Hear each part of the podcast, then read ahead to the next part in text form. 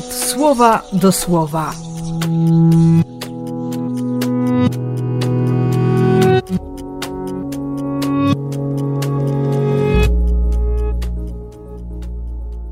Dwudziesty pierwszy czerwca, środa.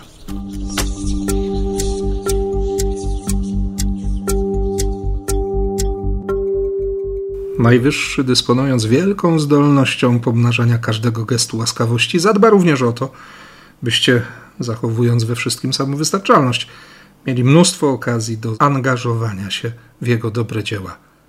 Łaski wystarczy, bo nie chodzi o to, żeby, żeby dać cokolwiek i ciągle wypominać albo przypominać o tym, że się dało, tylko mieć serce. Właśnie, mieć serce. Bogu więc niech będą wielkie dzięki za Jego bezcenne dary. Potrzeba czegoś więcej. Łaski i łaski, tak? Takiej łaski, która uwalnia od hipokryzji, która pozwala być prawdziwym. We wszystkim ma być po prostu motywacja spotkania Boga.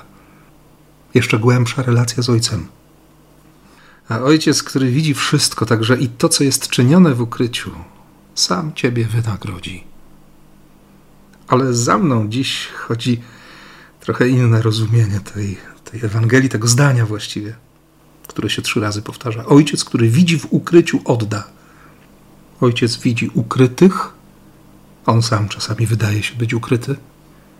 Widzi wszystko, widzi to, co ja chcę ukryć, co chętnie zamykam w szafie, pod kluczem w najgłębszej piwnicy i zakopuję ileś metrów pod ziemią, żeby się przypadkiem nikt nie dowiedział.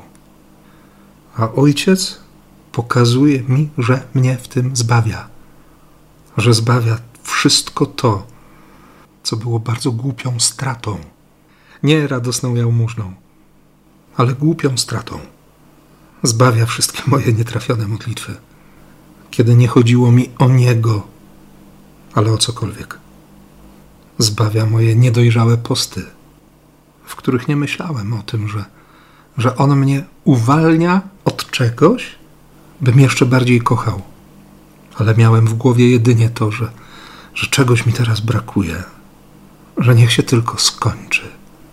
Ten post, ten czas, to ograniczenie zbawia mnie ze wszystkich moich niewoli, żebym się ucieszył wolnością. I tej radości Tobie też życzę i błogosławia. W imię Ojca i Syna i Ducha Świętego. Amen.